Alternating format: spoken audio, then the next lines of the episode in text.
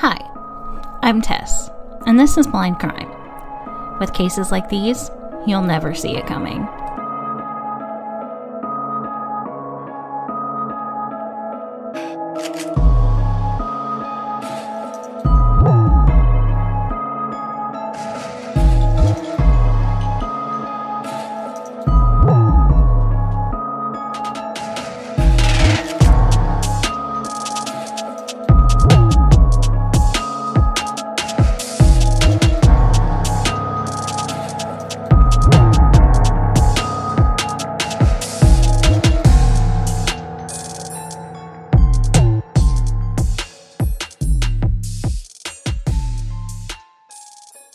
Hey everyone, welcome back to Blind Crime.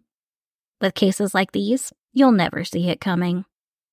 I want to apologize that there wasn't an episode last week. If you follow me on the social media platforms, then you'll know that I fell last week and fractured my foot, and for nearly a week, I could barely walk. On top of that, the pain medicine they gave me also had me pretty out of it and even if I could have made it to my computer, I would have not been in the mindset to write and record an episode. So I hope that you all understand and thank you so much for being patient with me. Also, if you live in the South and you've been part of the snowpocalypse of 2024, I hope you've enjoyed it. I'm a winter soul, and snow is my absolute favorite. And being in this stupid post op boot I have not been able to get out and have any fun in it. Although I may decide to walk to the mailbox today, though, feeling kind of brave. But enough chit chat. Let's get into this case. This week, we are going to be talking about a case that I covered last year when I first launched the podcast, but I wanted to do it better. So today, we are going to be talking about the disappearance of Janson Brewer. Janson Alex Brewer was born June 28, 1989, in Lawrence County, Tennessee.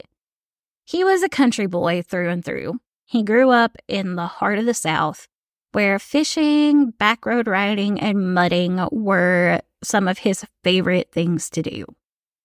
Janson was the kind of guy who you just wanted to be friends with. He radiated happiness and kindness and joy. And even whenever he was having a bad day, he would always do whatever he could to make you smile. He was also a family man. He never went a day without calling and checking in on his mother and did everything he could to see and talk to his kids as much as possible. While things didn't work out between the mother of his children, he loved his kids more than life itself. When I say that they were his entire world, I mean that with no reservations. Janson had a smile that a blind man could see. And I can say that because I'm blind sometimes. Like I said, he radiated. He wasn't a perfect person, but he also wasn't your typical dude. He was raised to respect his mother and father, to say yes sir, no sir, to respect women, and to be a good person. And Janson was, without a doubt, a good person. So when Janson went missing in August of 2016, the whole town of Lawrenceburg was in disbelief.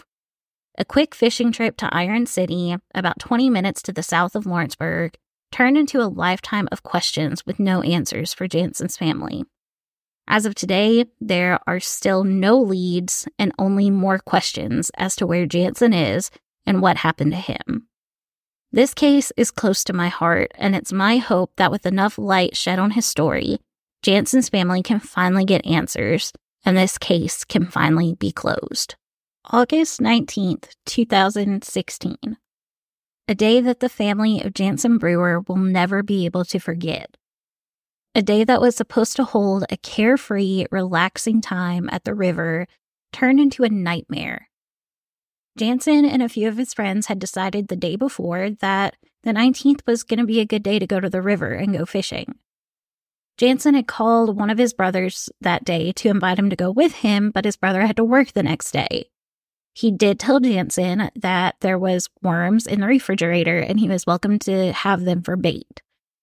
Now I'm sure his brother wishes he had played hooky instead and gone with him. The next day, on the 19th, Janson went and got the worms and then came into town to get extra supplies for the day.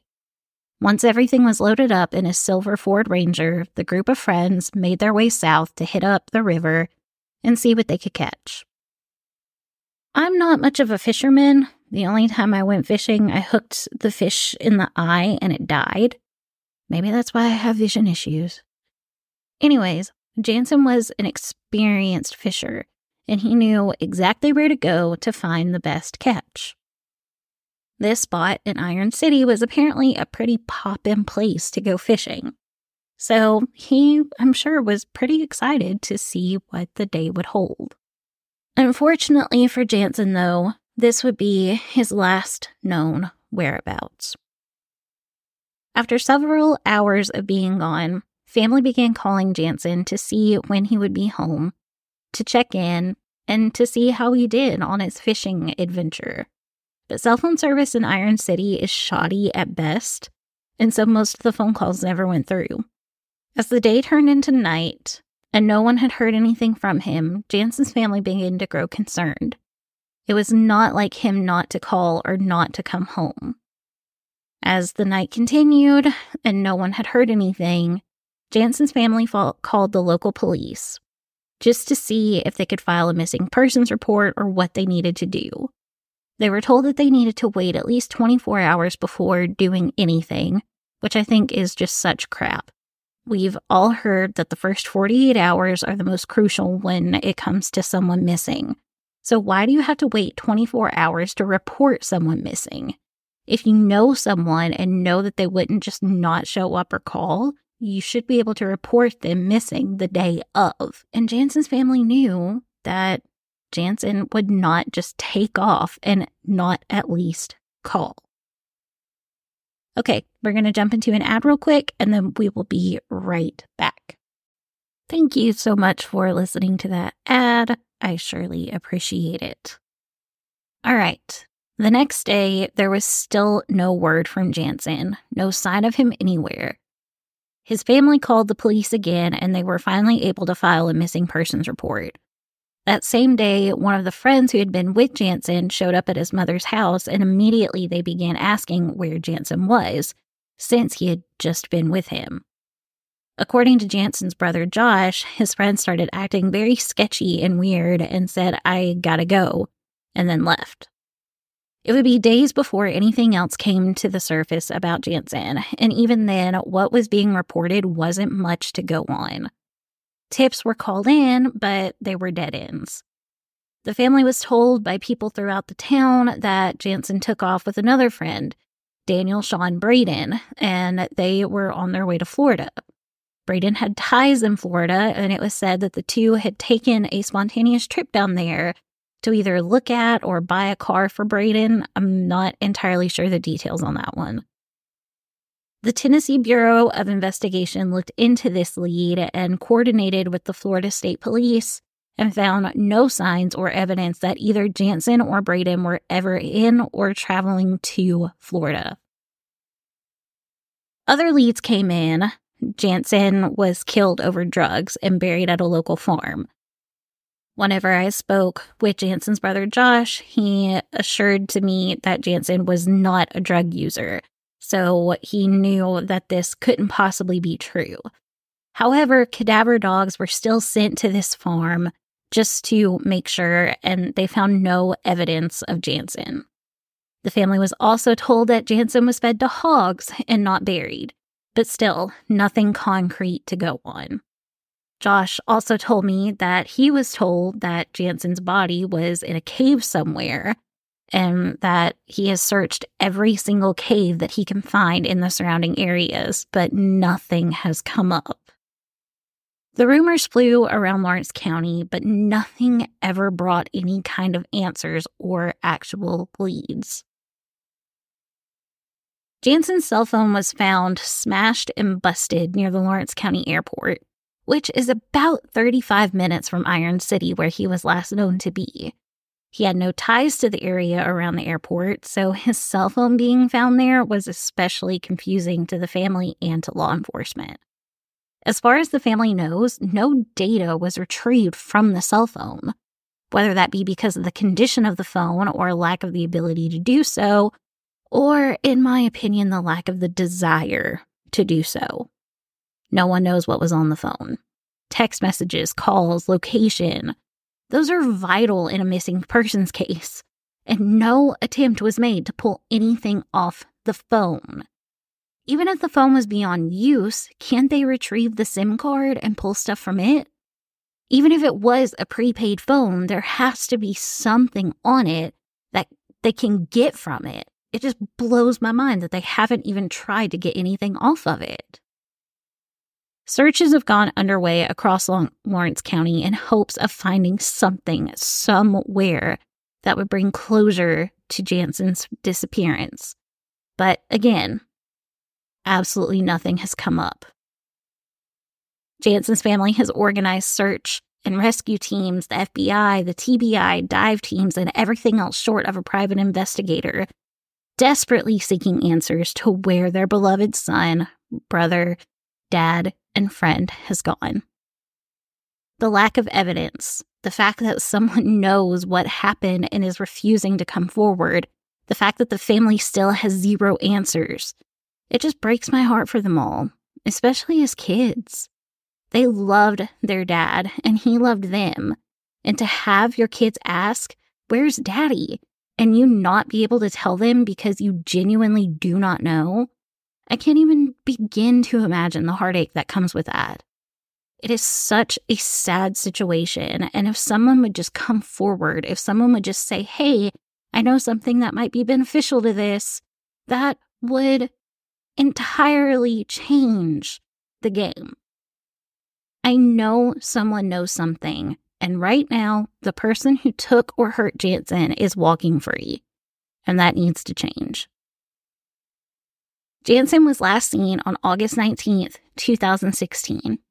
He is a white male. At the time of his disappearance, he was 29 years old. He would now be 36, soon to be 37. He is 5 feet 8 inches tall, weighed 175 pounds, has brown hair and hazel eyes. He was last known to be driving a silver Ford Ranger with a side step. If you or someone you know has any information whatsoever about the disappearance of Janson Brewer or Daniel Shawn Braden, please call the Lawrenceburg Police Department at 931 762 3626, the Criminal Investigation Division at 931 762 1608, or the TBI at 615 744 4000. If you know something and want to remain anonymous, please send me an email at blindcrimepod at outlook.com and I will get the information where it needs to go without mentioning your name. Please help us find justice for Janson Brewer and his family. I know that this was a short episode, but unfortunately, there's just not a ton of information surrounding it. All that we know is that Janson was here one day and then gone the next. And aside from the cell phone, there's not really anything else that's been found. I think that maybe his friends know something. That maybe they they know who he was seen with. Maybe this Daniel Shawn Braden guy. I've personally heard rumors that this Daniel Shawn Braden was, you know, into drugs and they got taken by, you know, the South's mafia or whatever. But rumors aren't going to do any good without evidence. You have to have some sort of evidence. And that is what is really lacking in this case. And that's why I so firmly believe that somebody around here knows something. Somebody in Lawrence County knows something. And if they would just say something, it could change everything. So please, if you know something, anything, you may think that it is totally insignificant. You may think that it is not a big deal whatsoever. But what you know may be what flips this case around and what finally brings answers to this family. All of the phone numbers that I listed before and the email will be put in the show notes below. So if you have any information, you can send me an email or call any of those three numbers and it will get where it needs to go. That's all that I have for this week. So until next time, keep your eyes open.